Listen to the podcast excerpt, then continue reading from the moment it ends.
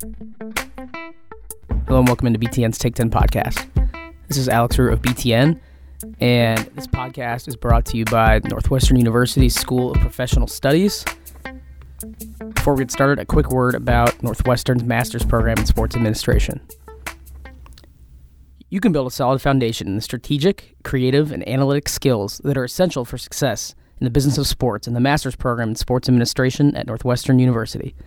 Find out more at sps.northwestern.edu slash sports.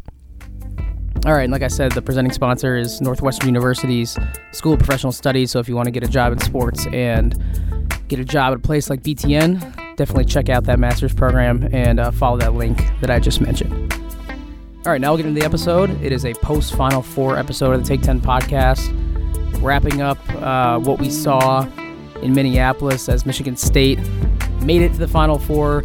Unfortunately, fell to Texas Tech in the semifinal, um, but it was definitely still a great experience for Spartans uh, and for people like me who got to go and, and um, get a couple of interviews done at the Final Four and turn them into what will be on uh, this podcast episode. So, for this episode today, we have two interviews with a couple of Big Ten head coaches that I was able to track down at the Final Four. The first is with Penn State head coach Pat Chambers. Uh, interviewed him at uh, Final Four on Saturday, I believe, and then a couple hours later, cornered Steve Pikiell, the Rutgers head basketball coach, and uh, chatted with both of them for about 10 or 15 minutes or so.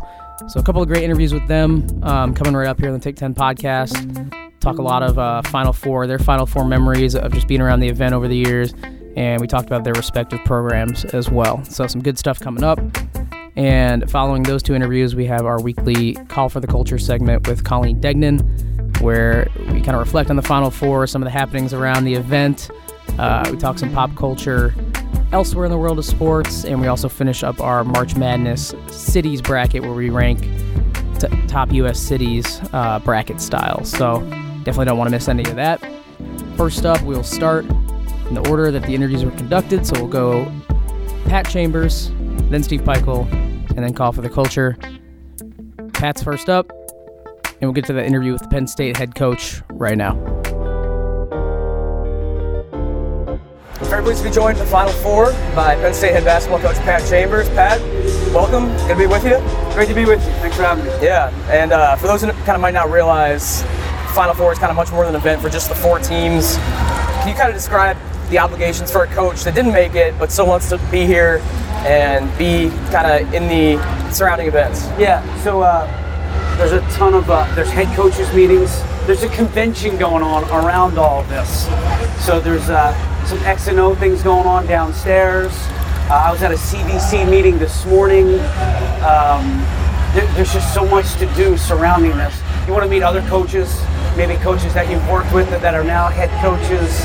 Uh, so there's a real fraternity, real camaraderie about these three or four days outside of what you're about to witness in a few hours here. I assume you can't go too far without running into somebody you, you've seen, you know, over the years of college basketball.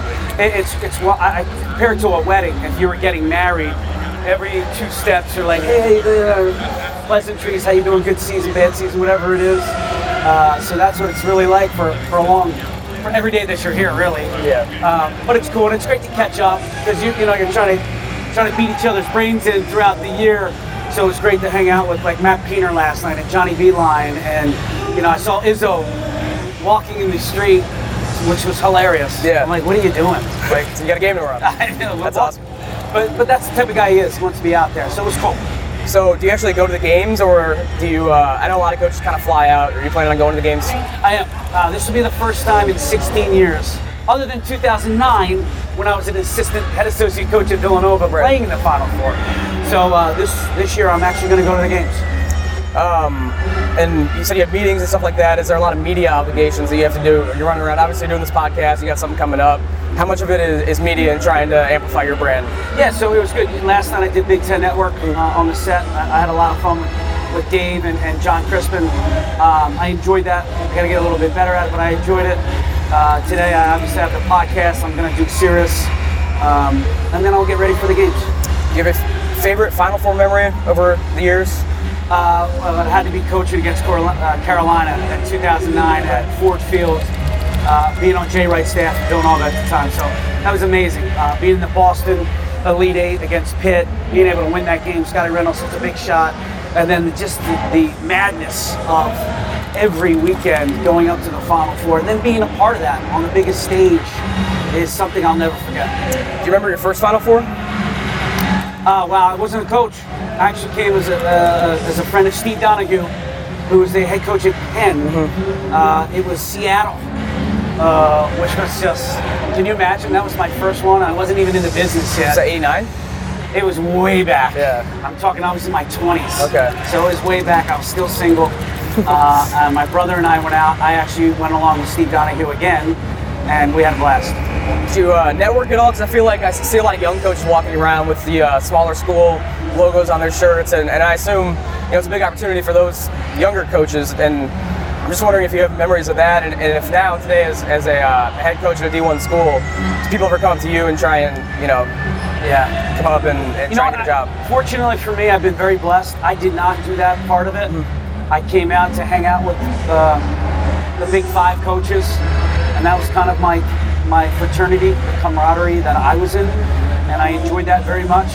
And I was lucky to be coached by Herb Magee, Dan Doherty back in Philadelphia. So when it was my turn to maybe get a job at Division One, and when Villanova and Jay Wright called, um, I, I had those connections, I had those relationships. So I was really blessed in that.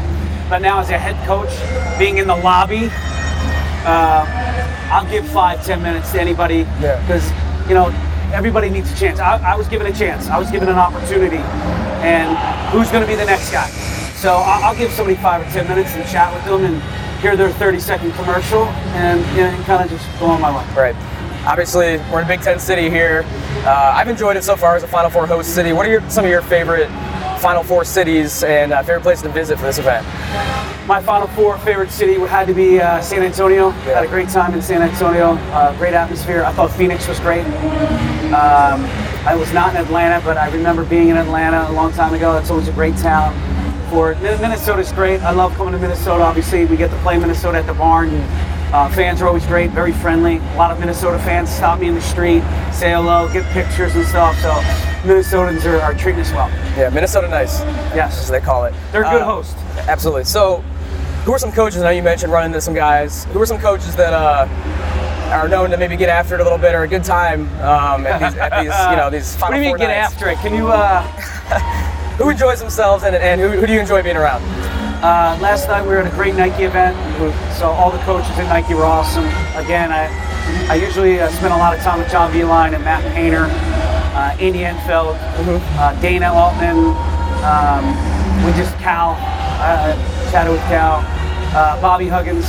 So you know, it's kind of a big, again, uh, group of guys that um, kind of commiserate together or share stories together and maybe have a soft beverage together and uh, laugh it up a little bit. And, and I think we need that. You know, we're under such a microscope and we're always in front of a camera. To be able to talk to somebody who's in our shoes and kind of going through what we're going through, um, and no matter if you're Kentucky or Penn State, it's kind of, you know, very different but very similar. Right. So I want to shift gears a little bit, get into your background. Um, played at, at Philly and in college. How would opposing players have described you at the time? Because you're way up there in the leaderboard, and you know steals, assists. So I'm assuming you maybe got under the skin of some uh, opponents. How would they describe I you? would, uh, I would say Jamari Wheeler, who's my point guard, or Xavier Simpson. Maybe I wasn't the best shooter, but I'm going to really cause some problems on the defensive end, and I'm going to make everybody better. That's that's around me, and probably a leader. You know, as a point guard, you need to be a leader. You need to lead your team. And Cassius Winston, I'm not Cassius, but I, I would say that type of leadership. Um, and, and I compete, and that's the way I coach too. Sometimes it's good, sometimes it's bad. Right. But I compete uh, just like those those other great point guards that I mentioned. Right. So you mentioned you were at Villanova, uh, coached at Boston University before ending up at Penn State. So explain to a Midwesterner uh, the major differences between Philly and Boston, just as like cultural cities. Wow. Um, I think Boston's a pro town with your uh, with their Sox and the Bruins and the Celtics and the Patriots. Uh, but there's great basketball, great college basketball in that town. Uh, I mean, I was at BU. We went to an NCAA tournament. Matter of fact, when I was at Villanova, and we went to the Final Four. We did it in Boston. We were at the Garden. TD, I think it's TD, TD Garden, yeah, So I have great, great memories of Boston. And then I would say Philadelphia is an incredible all-around sports town. Don't get me wrong; they love their Eagles, they love their Flyers, the orange and black, and, the Phillies. Um, who am I missing? Eagles, Phillies, Flyers. Am I missing anybody? Sixers. Oh, Sixers. Oh my gosh. The Sixers are playing great right now. Yeah. So they love their pro, they love the Big Five. They love basketball. Yeah. Here's a great example. I was at the high school Catholic League championship. It was sold out at the Palestra. Yeah. We played Michigan State at the Palestra, sold out. So you can imagine. You beat them, right? We did. Lester? We Yeah. beat them there. So to be at that game and to see how much they enjoy their sports. So it's really all around where Boston's more pro. So you mentioned the pro sports, both cities. Uh, who are your favorite pro sports teams? You're gonna get me in trouble here. Uh, I love Philadelphia teams. Okay. I love the Eagles, Phillies, Sixers. I go to Sixers games.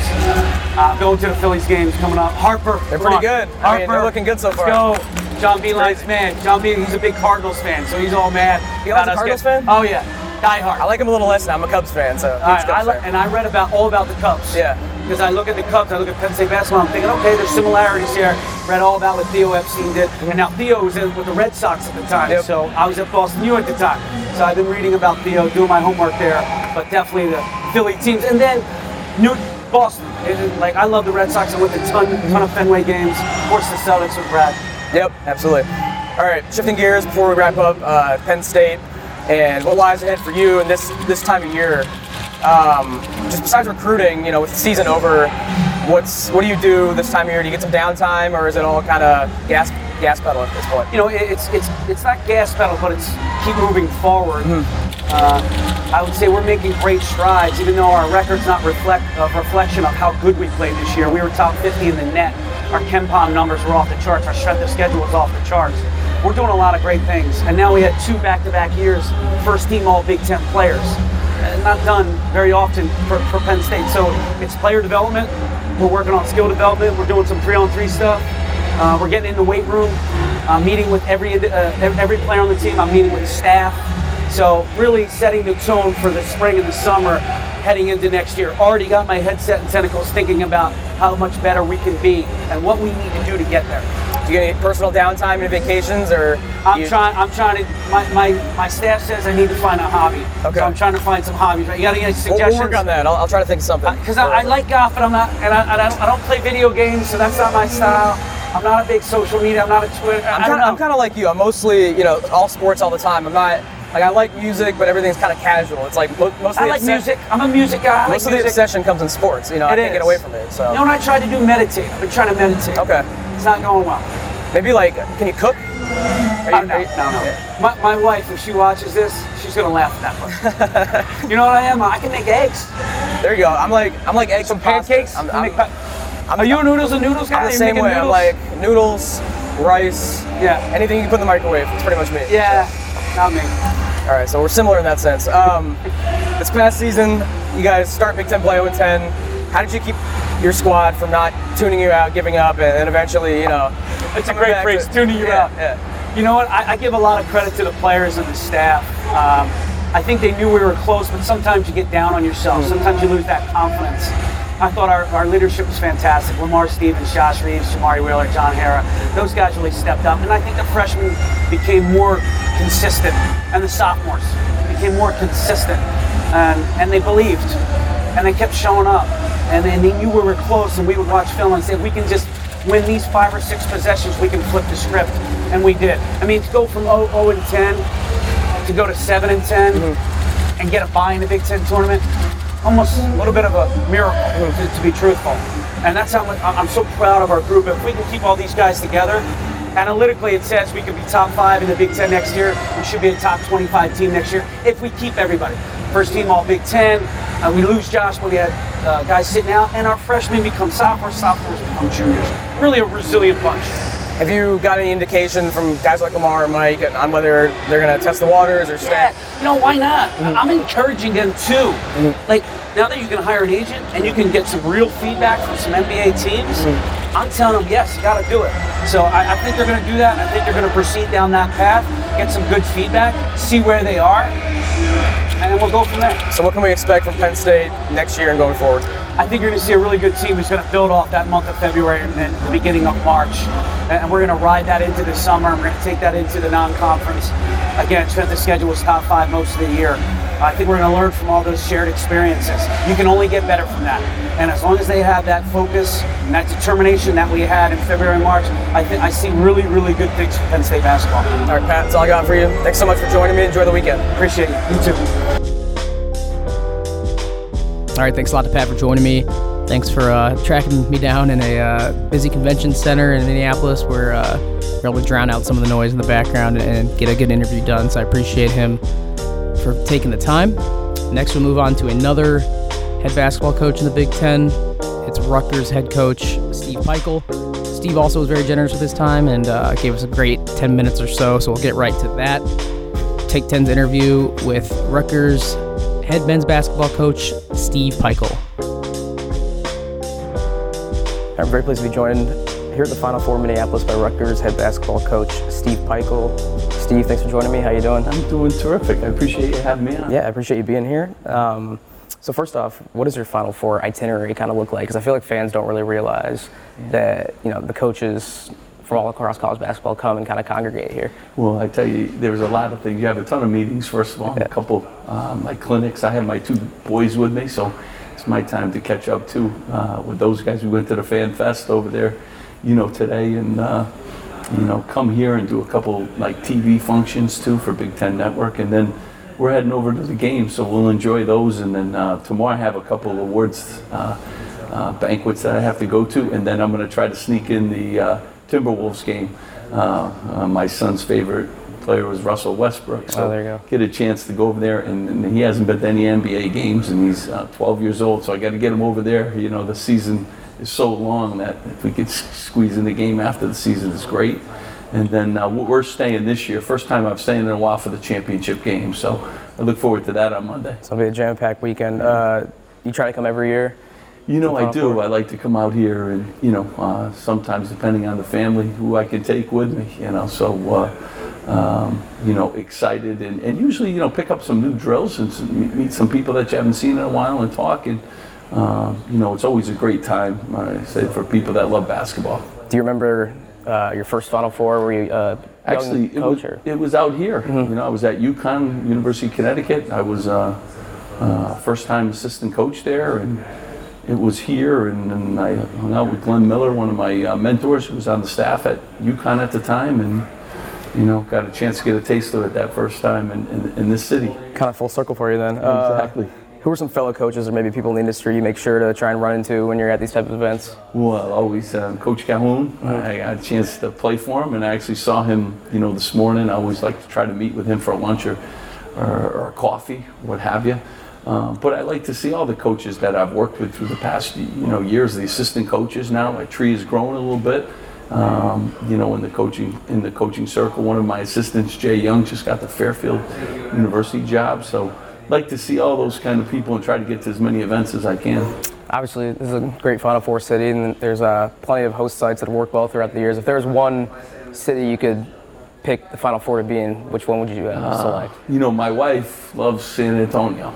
Uh, and she's not with me today because Northwestern women are playing in the WNIT mm-hmm. championship, mm-hmm. and my daughter Brooke plays on that team. So um, she's out in Arizona right now with her. But uh, you know, I, I, you know I like Indianapolis too. I mean, I like Minneapolis. You know, they're they're great cities, and, and Atlanta does a good job. So kind of like them all. They're all different, unique in their own way. Yep. Uh, shifting gears a little bit, I wanted to get into your background a little, and I didn't know until today that you were one of nine children growing up. What was, what was that like? um, challenging, I would say. I was number seven, so um, a lot of older brothers and sisters, but great. You know, I had great parents, and uh, we grew up in Connecticut, and uh, we've all now moved to every different, you know, region in the, in the country, and uh, it's exciting to be from a big family. I got a lot of supporters, and a lot of them following Rutgers Nation now. A lot of people ask for tickets then too. You get a lot of that from time to time for sure. So uh, you played at UConn. You mentioned Coach Calhoun. Uh, really, at the beginning of his successful run there. So, how much credit can you personally take for building UConn into the national power? Like you're, before, you know, before Ray Allen and Rip Hamilton, it was Steve. I'd like to take a lot of it, but I can't do that to you. I'd be, you know, you know, Coach Calhoun taught me a ton, and I was part of his first recruiting class. Me and a, a guy named Tate George, um, you know, were the first two guys that signed on, and um, you know, just loved my experience. We had a great staff. Dave Leitao, who's at DePaul now, Howie Dickenman, the all-time winningest coach in Central Connecticut Division One history. Um, Glen Miller, who I mentioned, who went on and, and coached at Brown and uh, did some great things at Penn too. So a lot of really, really uh, great staff members. I got a chance to play and, and uh, build a program. Saw the building from the inside. Then I got a chance to work with Coach Calhoun too. So um, enjoyed my time at UConn tremendously. And you stayed on. Uh, you alluded to it earlier, and, and coached there for a year after you graduated. So, what was that like going from the dynamic of being a player to then coaching your former teammates? You know what? A great experience. So I got a chance six years at UConn as a player, and then as a coach, and um, got to you know see firsthand from a player's perspective. And then I was fortunate enough to be in those meetings as a coach to really see the reasons why he did what he did you know, so I think I had the greatest internship you could have. Uh, man, my first year at UConn, we were not very good, and my last year we were number one and you know number one seed in the NCAA tournament and Big East champs. So got to go through the whole gamut as a player, you know, from worst to first. So when you were uh, first year coach, you ever flex that authority at all under uh, on your former teammates that you used to play with? You, you, you know, um, you know, I didn't. I wasn't, you know, that high up on the food chain there as an assistant there. Uh, but um, you know, just enjoyed and, and, could could talk to them on a different level about, sure. you know, my experiences dealing with coaches from a player's perspective. So. You know, a lot of fun. We had great players. Donyell Marshall was mm-hmm. on that. Kevin Ollie was. Uh, Donnie Marshall, a lot of pros you know, so my first few years of coaching had some really, really good players. Right. Uh, coached at Stony Brook, obviously, for a long time on Long Island. Now the coach at Rutgers. It's a lot of time spent near New York City. So are you a uh, New York sports fan and those are your pro teams you know, or who do you root for? I, I, love it. You know, growing up in Connecticut too, you either had to root for, you know, there were no pro teams in the state of Connecticut. So you were either a Yankee Red Sox or you were a Giants, New England mm-hmm. Patriots. And, and, you know, my dad was a Yankee guy and I became a, a, a Yankee and, and, and, a Giants guy. And my wife, who's another Connecticut person, she became a Red Sox and New England Patriots. So our house is always divided on game days. So, someone who follows sports media, I always hear the name Mike Francesa thrown out, uh, the sports pope. Do you, do you, listen to him at all? Absolutely. Yeah. I always listen to, to the fan and, uh, you know, all the all the great guys that have came through that. You know, I grew up with uh, Mike and the Mad Dog, mm-hmm. Uh, and, and, listening to them, you know, going through, and, and, still to this day, I always turn on the fan. Mm-hmm. Um, following up and, and finishing up with some Rutgers talk and you know, you have a reputation as being one of the nicest coaches in the league. Like all the the network loves you, obviously. But then when I think uh, East Coast basketball, it's like a rugged, tough brand of basketball, and I think your team kind of embodies that. So, how do you mold a team to be, you know, tough with that mindset, and also with you being, like I said, one of the nicer guys in college basketball? Well, you know, uh, you know, kind of. Uh, a blue collar coach. You know, grew up you know under Coach Calhoun and learning how to play hard in the old Big East, which was rough and tumble.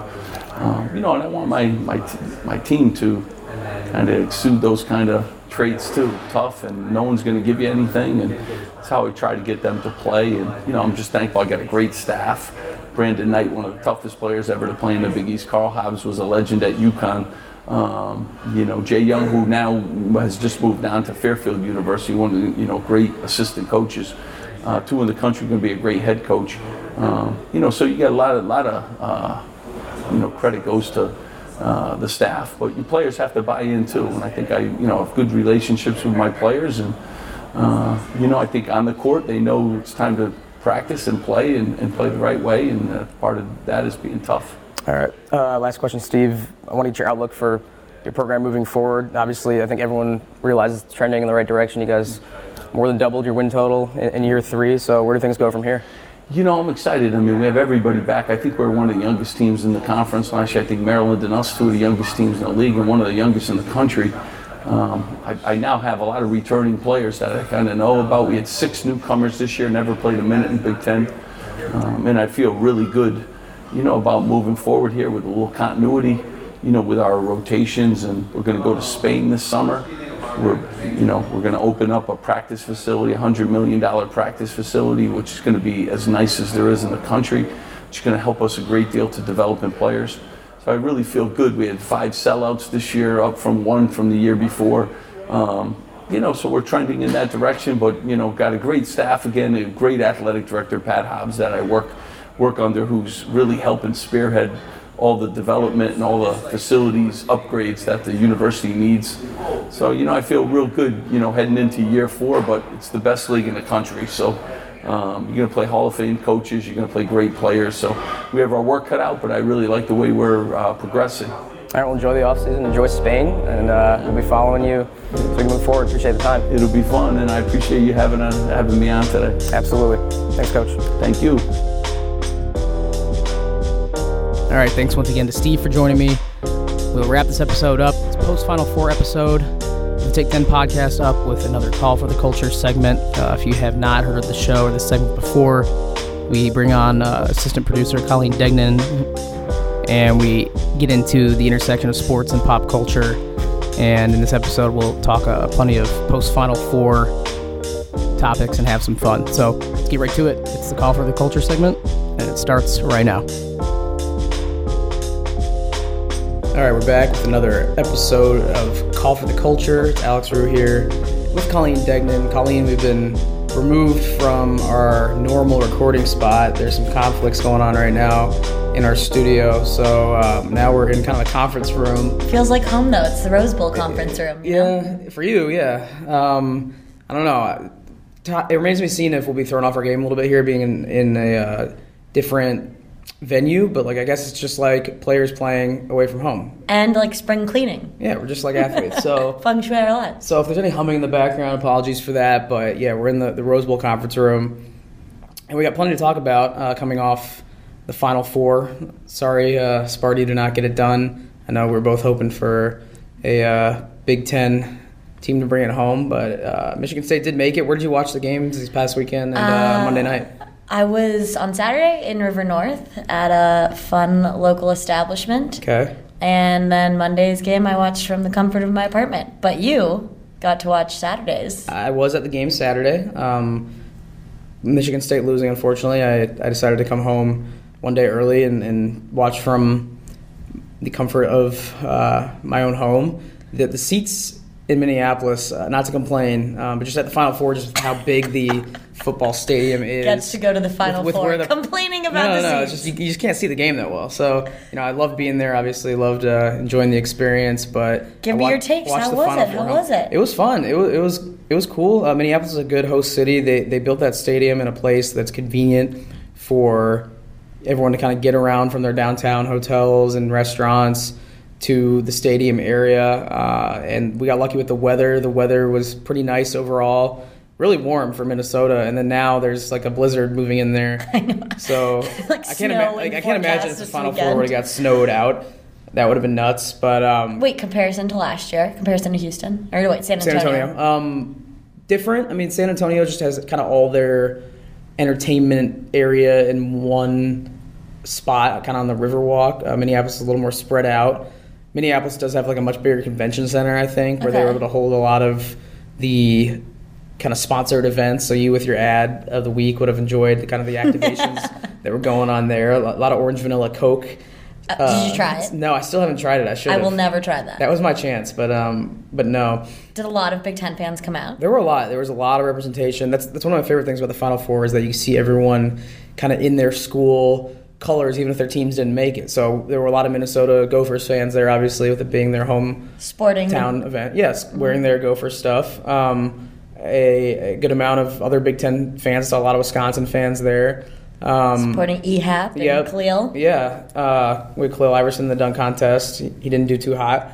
But uh, we also had Ethan Happ and, and Jordan Murphy from Minnesota and Juwan Morgan from Indiana, and Glynn Watson from Nebraska doing the three on three tournament, which uh, got to take in at Mall of America. So that was cool. So yeah, we were all over the uh, the Twin Cities, and it was a good time. I, I was under the weather for a good amount of the You sound bad. the weekend. I'm mostly back. Uh, I I think it's it's been going around though. A lot of people have been been sick, as far as I know. I don't know what the what the deal is. I don't know. I've been taking my zinc every day, fighting with my immune system. Yeah, so that's that's the secret. I got I need to take my vitamins. But uh, yeah, I'm, I'm back and I'm mostly back to full health. Can we talk about how lucky slash good Virginia is and how it basically got them to a title with their unbelievable clutch play? Well, I mean, I just love the whole story. Starting from last year, being the number one seed in the tournament and getting outrooted first round by Bounced. 16th Yep. seed. Yep. So, and then coming back, and every single game was like they fought to the end. So, like, I don't think, like, yeah, some people might argue luck, some people might argue refs calls, but like, I think they learned, they played gritty, and I was rooting, I was rooting for UVA. Yeah, uh, it's just crazy to me, like how from a certain point, each of those last three games against Purdue, uh, against Auburn, and then the championship against Texas Tech, how they were dead in the water pretty much, and they were able to, at the very last second, pretty much find another gear, and you know, with some fortunate bounces or calls or circumstances going their way, taking full advantage of those and turn it into a title. And you talked about Tony Bennett last time and how you're rooting for him. Um, he's a hard guy not to be happy for. Stand up guy. I love him. Like, how could you root against a coach like that who doesn't make it about himself, Dabo Swinney, um, you know, makes it about his team and just looks so harmless? So harmless. And they haven't ever won a, a championship title before, so I mean, I think we got to be happy for them. I definitely am. Um, Zach what- guy is going to be the epitome of a meme for so long. His face at guy? the. Zach guy. Who's that? Oh, it's- no, Kyle Guy. Kyle Guy. Kyle Guy. Kyle Guy. You got your you got your average you got your average guy name mixed up. Kyle Guy, yeah. Do you know Kyle Guy used to have a man bun? Yes. Yeah, that's that's a weird look. I, I don't remember that. I, I don't remember when he had the man bun, but Like uh, the devastation from last year's tournament. Yeah, his he- face after he won this yes, year's. yes. Okay, I, I know what you're talking about when he when his uh, hands were in his face. Maybe his middle name's Zach. That's. but do you want to hear about some of the funny things I saw? Give it to uh, me. over The weekend. Okay. One of the highlights of the weekend was at the game uh, between Michigan State and Texas Tech. Obviously, it didn't go the way we would have preferred, but uh, one of the most hype moments of the entire, um, I guess, both games was when they played the new hit song that, that everyone's been talking about, "Old Town Road" by is by Lil Nas. Is that who- Yeah. Okay. But the remix, yeah, and the remix includes Billy Ray Cyrus, which is great. which is legit. Yeah. So Old Town Road, if people don't know, it's the song that goes. It's like it's like country rap. If you're asking me to sing right now, you No, think again. I'm, not. that dumb. I wish we could play it. I don't think we have like the music rights to it. Anyway, it's, he's like got horses in the back, and then and it's just been sweeping. Uh, it's a low key banger. pop culture. It is. It's great, and uh, I think it's kind of ushering in a new wave of like country hip hop. It makes it feel like summer too. and does. it has that vibe that you just like can't help but be along to So, it. so anyway, it. Oh, sorry. no, so anyway, it basically, the Texas Tech fans adopted it as their anthem this Right, weekend. right. right. And when they played it in the stadium, it got so hyped, like with the, the Texas Tech fans singing along and basically turning it into a, a mosh pit concert in their own uh, fan sections, jumping to the beat. And so that got me hyped when, when they played Old Town Road and the beat dropped. So uh, that was awesome. Uh, another crazy part of the weekend. This was not so awesome if you're an Auburn fan, but the whole sequence of when the uh, foul on the three pointer in the corner happened, and Auburn fans, since the stadium was so big and cavernous, didn't realize that the um, foul had been called. They thought they had won the game, and the time had expired. I thought they had won the game. Like you can't even see at that end of the court that, that something had happened. And so right back to the seats issue. yeah, exactly. so it was actually crazy. Like I've never heard boos that loud from Auburn fans. Really? It was super hostile in there after like from the time that Virginia shot the free throws to when they ran off the court victorious. Like the refs had to run by the Auburn student section, and it was such a loud chorus of boos. And there were Auburn fans and students throwing stuff at the refs coming off, like their pom poms, their drink cups, whatever. It was a scene. You would not want And- to be that ref. Yeah, that was a scene. That's something that like the, you know that CBS and the NCAA is not going to show on TV probably just because it's like not something they want to Yeah. promote. But like That it was wild uh, after that that um that call. And I don't know, did you see the viral moment where I kind of Your went viral tweet? at the final four? Yeah, Alex is uh, gonna plug himself right now. well, it fits with the situation. Yeah, explain. Read your tweet. Do you have it on hand? Um. Yeah, I do. One second. All All right. right, pulling up, and, and Colleen has it on her phone. And this is kind of my big moment of the tournament because I was lucky enough to see one of the biggest acts of stupidity slash comedy at a uh, sporting event. And I, I guess a lot of people agreed that it was entertaining because uh, it kind of took off in the Twitter sphere. So Colleen, Yeah, here's Rox's uh, one shining moment tweet, we can say. One Auburn student poured beer all over his head in the celebration, not realizing a foul had been called. Tough scene for that guy.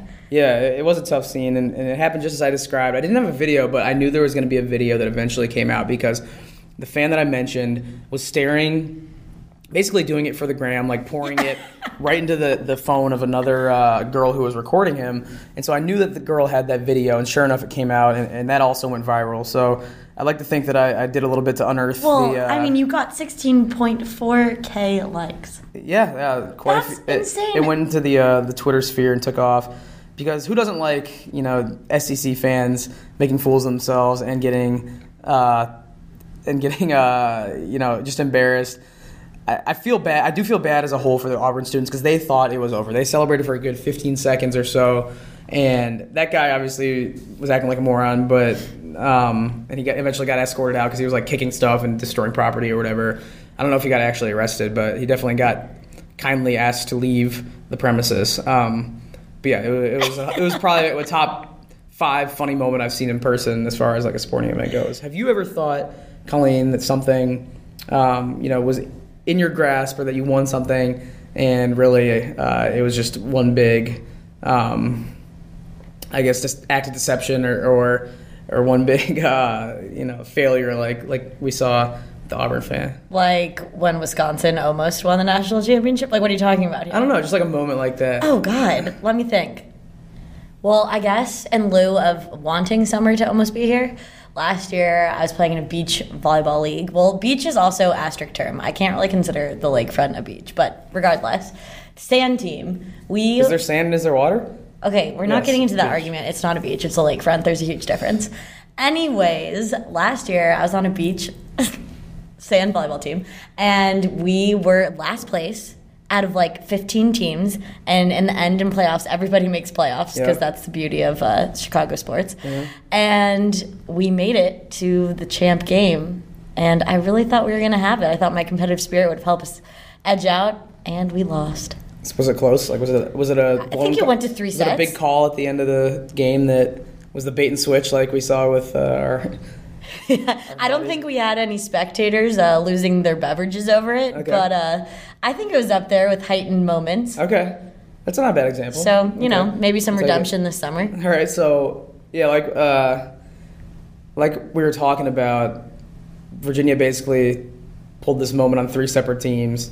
Not in as dramatic or a fashion, I don't think, um, in the championship game. But Texas Tech was right there. They could have won that game. It was close. They were up three in overtime. It kind of looked like Yeah, an overtime game game is just fun. Yeah, Like, it was a great national championship game. Everyone thought it was going to be way more low, low scoring than it was. Yeah, it started out like three to two Yeah, in the first six minutes, and I'm like, oh my god, is this game going to get even into the 40s? And and both teams picked it up and Yeah. turned in a really good national championship game. It was a good tournament. Like we talked, I think about how the first weekend was kind of a dud. Right. The, there was no buzzer beaters throughout the whole tournament, but the quality of the games really were elevated. Some good basketball. from the Sweet 16 on, really. Yeah. So. Uh, So way to close off. yeah, let's put a bow on the tournament. Some it was college great. hoops. Um, one more thing in Minneapolis. Uh, cracked my phone a little bit in the corner. Ooh, So that's that's one souvenir I got to having take too much fun. I, I don't know what happened. I, I uh, was getting ready to leave on Monday morning and just kind of noticed, hey, my screen's cracked. So It's okay. but it's, it's just it's very minor. It's all right. So that's Gives it some character, yeah you know? yeah. So overall, very good weekend. Uh, Old Town Road swept the streets, and Minneapolis, as we knew it would be, is a good host. And, and as we get into our city bracket in just a minute to, to finish it up, I'm gonna retroactively put Minneapolis in because it deserves. it was it was uh, it won me over officially. It deserves to be of the top 16 cities in the country. So before we get to that, though, Colleen, I know you like to do your weekly advertising spotlight. What do you have this week? This week we're focusing on everyone has seen it. You better have seen it. The Budweiser ad with D Wade.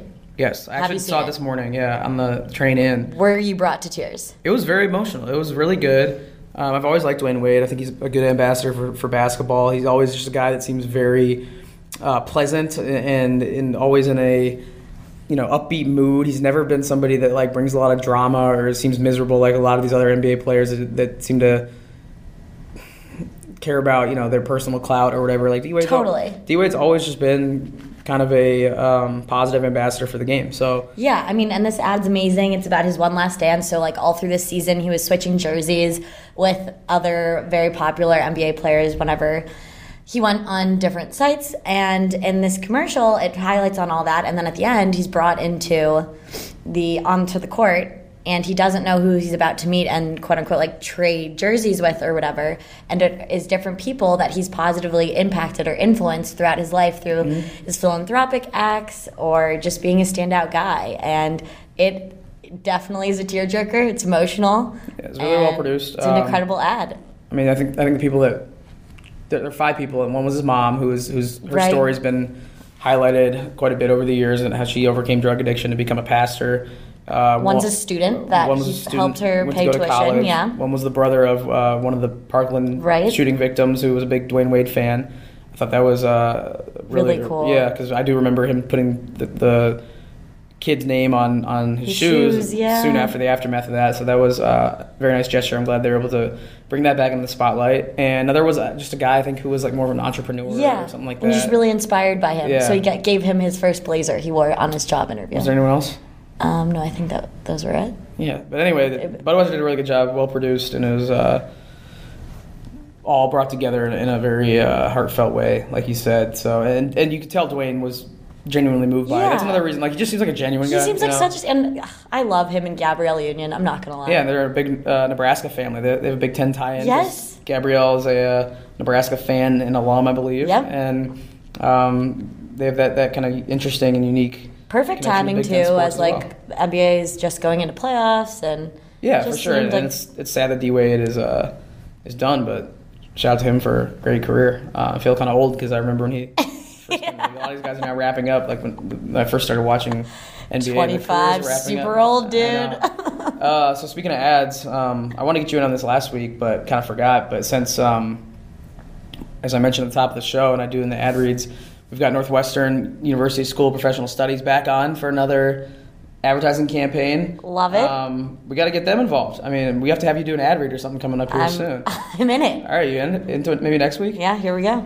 Got to give them a shout out. Shout out to the uh, sports, Sports administration. yep, sports administration Yeah, master's program that they have going on there. Um, you got plenty of people. I mean, all right. So I know a lot of people that work in sports went to get their masters, right? Like, Right. Do you know a lot of friends that did that? Not for sports, but uh, shout out to I guess Northwestern as a whole. My brother is graduating from their MBA program. There you go, Kellogg. Yeah, Kellogg. So uh, Nice.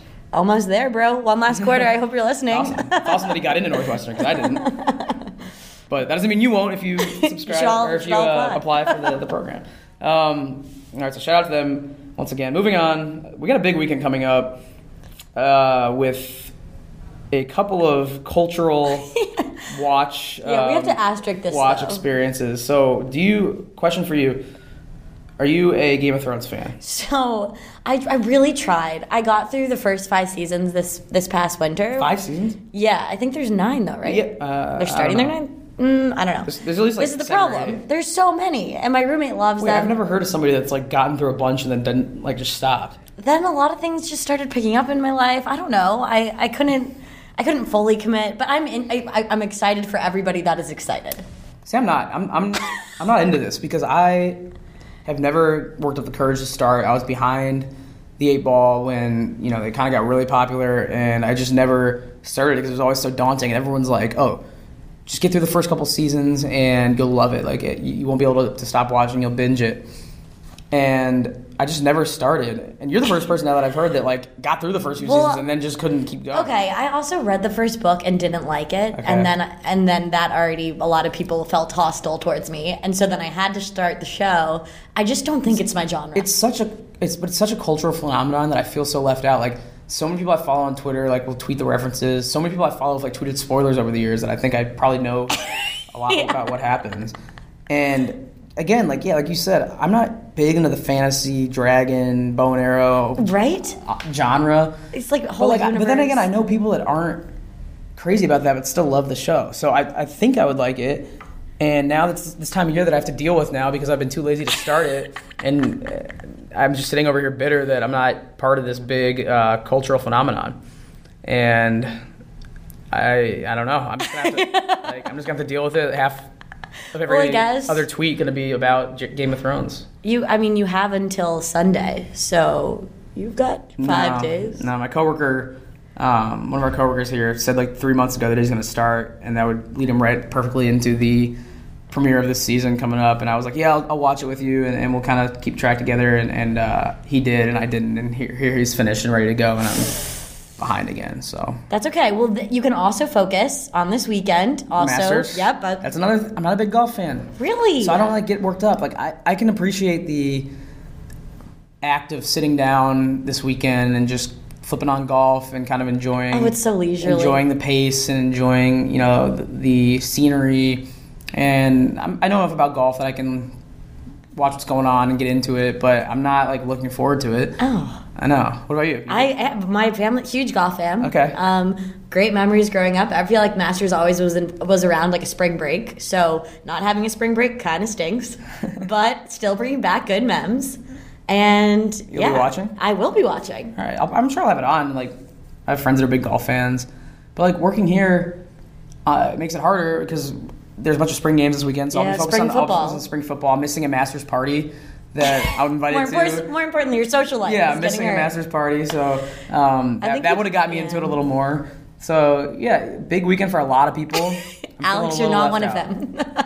I'm feeling a little left out. Um, that's okay though. Um, it's also a big day for those of us with brothers and sisters out there. Is that is that correct? You've told me that. Yeah, it's, okay. it's National Sibling Day, National Siblings Day. which I feel like there's kind of a national day every single day. There is no. We use that as like a big social media tool for us. Like if it aligns with something that has happened that's relevant in the Big Ten, we will definitely use the national days to like highlight those videos or whatever we have. Are there So, any like national sports siblings that you love? Oh, that's fun. Yeah. I mean, there's the Morris twins in um, professional basketball. I'm trying to think. There's there's so many. The Watts.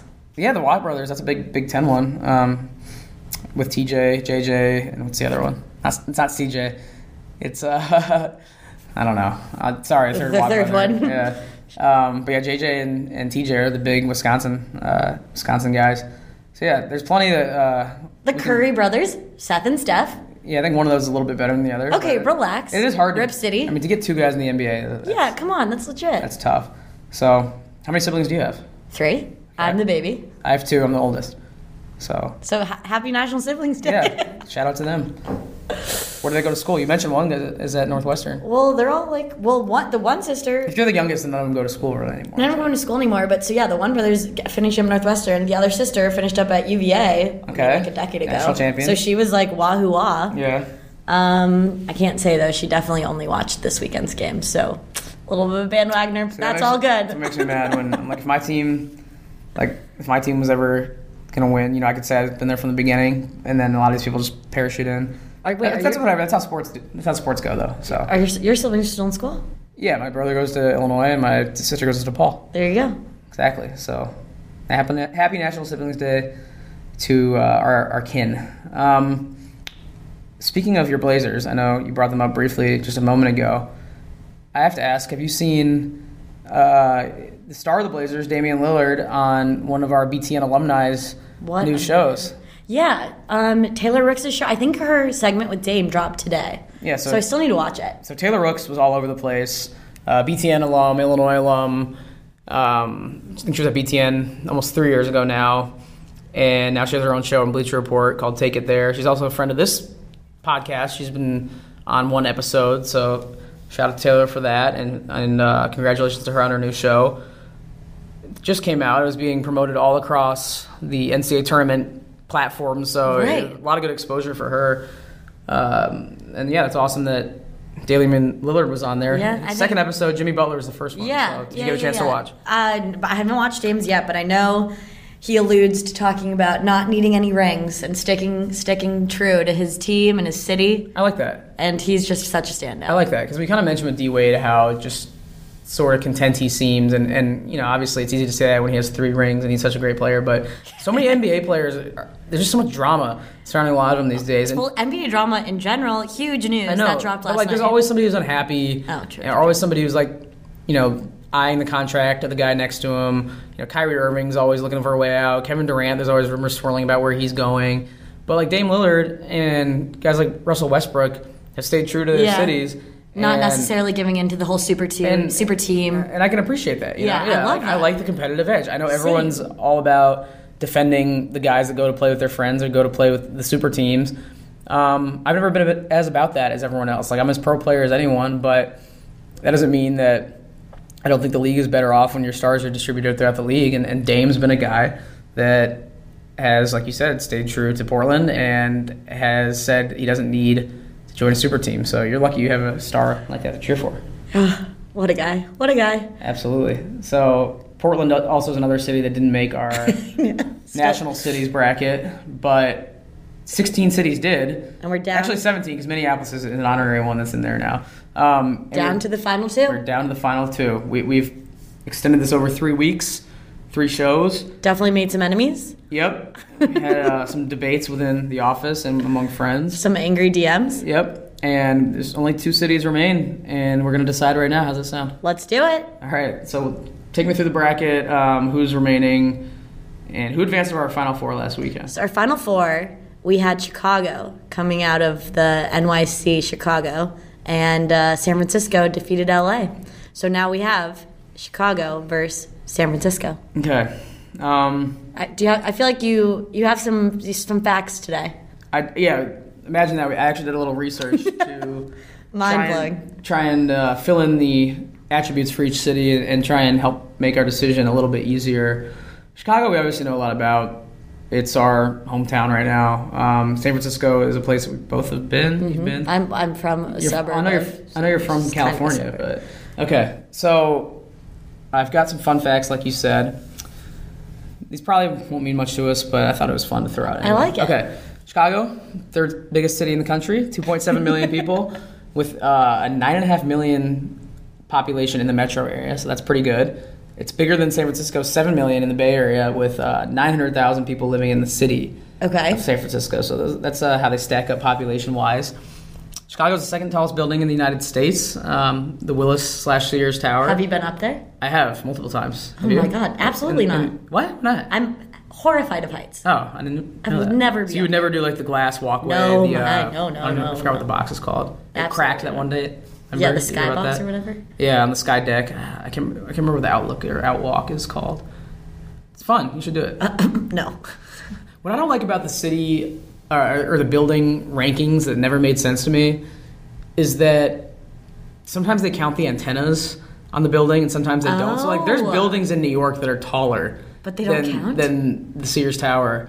But because they count the Sears Tower's antennas, it counts as being taller. But then some buildings' antennas don't count. Wait, it's also- a very like it's a very um, subjective, I think, ranking system. I don't know. It's weird. Being from Illinois, do you care that it's now the Willis Tower? Is that like a soft spot? Uh, not really. Like, I'm not as sensitive to that. Like, I'll still re- refer to it as a Sears Tower, but I'm not going to get my uh, undies in a bunch about it. Okay. So there's that. Um, however, San Francisco's a very cool bridge. They have very they have multiple bridges, but the Golden Gate Bridge is really cool. I think the the Bay Bridge is underrated as like a nice landmark. So, thoughts? Have you ever been on, yes. on those bridges? Yes, I have. They're nice bridges. Uh, But I, if we're, You I feel like like- Chicago doesn't. What do we have? The what? The Chicago Avenue Bridge? Like that's mean, kind of we're not- unfair. you can't compare landmarks. I'm not comparing. That, I'm just I'm just saying like cool landmarks. Like, I don't know. have you like what? Do you, can We have the L. Alcatraz? We have the L. The, yeah, Alcatraz would fit.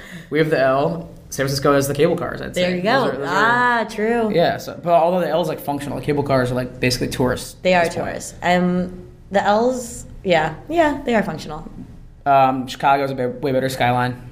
Really? I mean, Chicago's the best skyline in the country. I think New York maybe has a case to make there, but San Francisco isn't known for their buildings. You know, they have a lot of hills, I guess. Which is amazing. They've got some actual They have more incline. like they have more like novelty in San Francisco. They have like the Embarcadero, the Lombard Street with the car, There the twisting go, yeah. cars. There's not Um, as many. Yeah, I guess people would say like what Michigan Avenue. Yeah, I guess I would compare. I would compare some of the photo ops in Chicago, like at Millennium Park and the Bean. Like what's more basic? Oh, fun. So, so what's more basic? Pictures at the Bean or Mission Dolores Park in San Francisco? Pictures at the Bean, 100% more basic. Okay, because I've seen so many pictures in the last like few weeks, months of friends or acquaintances at Mission Dolores Park. Have you been there? Yes. Okay, it's a beautiful outlook of the city. Absolutely. Also very basic. You can take your your blanket sure. out there for a picnic. For sure. Hang out. I mean, okay, we could also compare what shows that were set there. Full House. Yes, Full House. Francisco. What else is out of there? That's really, That's like the one that's- okay, maybe that's all I got. What about top of my Chicago? Besides like Chicago Fire. Um, um, Shameless, hilarious. yeah, Shameless is a good one. I, Um, iRobot was set here. Really? Transformers. Isn't low key Those are just the Gotham? Gotham City is Chicago. In the Dark Knight, yeah, that's the best Gotham City. It's way better than New York. Is the Gotham City. And whenever it's kind of foggy and weird, like right by the John Yeah. Han- Hancock, I'm like, yeah, yeah. it's a, it's a cool setup. Bruce is here. Um, they do have wine country. In- oh, for in San sure. Francisco.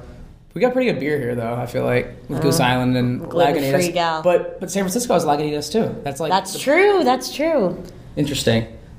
Wow. Uh, San Francisco, I, I looked it up. They were founded in 1776. Oh. pretty patriotic of them. that is really patriotic of them. I know. Chicago, um, I think, was founded a little earlier, but we also had a fire. San Francisco also had a fire. They did. They both had great. Oh, But one was caused by fighting fire with fire. one was Oh. caused by an earthquake, and one was caused by a cow. True. Nat- natural disasters also. I'm just looking it up now, and Chicago's actually founded later than San Francisco in 1833. I guess there was like no gold rush here, so that's. Does Does San Francisco have a flag? I'm sure they do. but- Because like but you know how Chicago's flag can't is like beat really, you can't beat Chicago's really. flag though. Yeah. it's way more iconic. To be honest, this could sound super ignorant. I didn't really know. But California's flag is really cool. California's state flag yeah, is sick. The bear. But like Chicago's is just Chicago's. yeah, and it's very, it's also very iconic. super iconic. So I don't know how are we going to determine this. I I mean, coffee wise, bias aside. coffee oh, wise, I'd give it to San Francisco. why? Philz coffee is unreal from San But they also have Pete's, which I don't really like that much. Eh. It's okay. But like, what is it? What is even from Chicago? Coffee wise, Yeah, I don't know. exactly. But they have everything that you want Well, here. I don't know like what's unique to Co- uh, to Chicago though. So we're kind of just the melting pot of it. Like you can go anywhere and get any kind of coffee here because like it all kind of converges in the city. I don't know if I agree. It's cleaner. All right, Chicago's way Oh. cleaner. Like let's, be honest. San Francisco, Chicago's unusually clean. San Francisco is kind of a dump when it comes to like cleanliness. It's it's nasty. It's just really congested. it's congested. It's nasty. It's more expensive. oh my god. yeah. Chicago's not that cheap either, but at least it's like manageable. a little comparable. Yeah. Um, weather-wise though, San Francisco trucks. It's, it's like the Bay Area is my ideal weather. Yeah, like I don't even like like, it being that hot. I like 50, 50 to 70, you know, maybe slight breeze and it doesn't rain that much there, does it? Not as much. No, I, it's very mild. Although I've always been someone that is kind of a advocate for the seasons. I think it builds character. It makes people happier when it finally does get nice, like it was these last two days Yeah, in dude, Chicago. but it's people now were, April 10th, and it there's was maybe bliss. snowing outside. It was bliss though. These last two days, people were so happy. Yeah, these two days were nice. It's all right. It'll come back. It always does. Today put me bitter, bitter Yeah. funk. It's all right. So we're gonna have to uh, decide here one way or the other. I don't know if you have any s- system or way you want to determine the winner. I think Somebody's got to win. I think I, I'm putting my vote to uh, San Francisco. I'm gonna put my vote to Chicago. Let's let's determine how we uh, did last time with New York and Chicago. Or no, it was L.A. and San Francisco. We did. Are we leaving it to rock paper scissors again? Let's do it. Alex. We have to. Okay. I mean, it was basically a toss up in the national championship. Like it's just one bounce of the ball this way, one call, one finger graze of the replay. I that- have my um, Yeti full of water ready to toss on my head once I win. All right, here we go. On shoot, I forget. Winner take all on shoot. Rock, paper, scissors, shoot. Ooh, rock, paper, scissors, shoot. Ooh, rock, paper, scissors, shoot. Rock, paper, scissors, shoot. Oh, I won. It took us four. you could say that was an overtime It win. took us four tries. We had three of the same on the first three uh, rock paper scissors duels, but I ended up winning rock over scissors. and As Chicago the true wins. adults we are. Chicago, Chicago wins. okay. I don't have any problem with that. I've always said it's the best city in the world. I was willing to be swayed otherwise, but um, as I as I said, and as um, the rapper Lupe Fiasco said, "City from the Midwest, best city in the whole wide wide world." Oh, wow. Chicago comes out on top. Is he from here? Yeah, he's that's literally what it says in the song. I'm from the city in the Midwest, best city in the whole wide wide world. Wow. So, okay. Chicago's your winner. With that was fun. We went deep into April in our March Madness bracket. It's April 10th, but um, If anyone still cares. I think it, yeah. if- For those who have followed along these last three weeks, shout out to you guys, and hopefully, uh, hopefully we didn't anger too many people with our our city rankings. So, good stuff, Colleen. It was fun. Amazing. Got anything else? Um, hopefully next week will be collectively warmer. I don't know. I feel like it's April showers Yeah. time. now. Yeah, it's that time of year. It's not a great time of year. April's not one of my favorite months. It's, I agree. It's definitely bottom half of my rankings of months.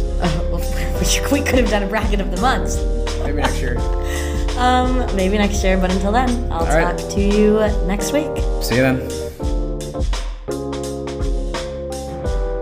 All right, thanks once again to Colleen, Coach Pikiell, and Coach Chambers for joining me. Another jam-packed episode. Uh, it's the last kind of main event of the college football and basketball seasons that we talk about. It's crazy, but spring and summer. Um, spring's here, summer's you know right around the corner, and, and we'll definitely talk some more Big Ten related events as we move forward. We got the NFL draft coming up, NBA draft after that, and this kind of time of year opens up a lot of availability for athletes to come on and talk. So it's, it's not bad in podcast terms. We'll definitely keep it moving, and we'll keep getting good guests here on the show. Thanks to everyone for listening. Thank you, as always, to Wes White and Julie Bronder for producing the show. And we'll talk to you next time here on the Take 10 podcast.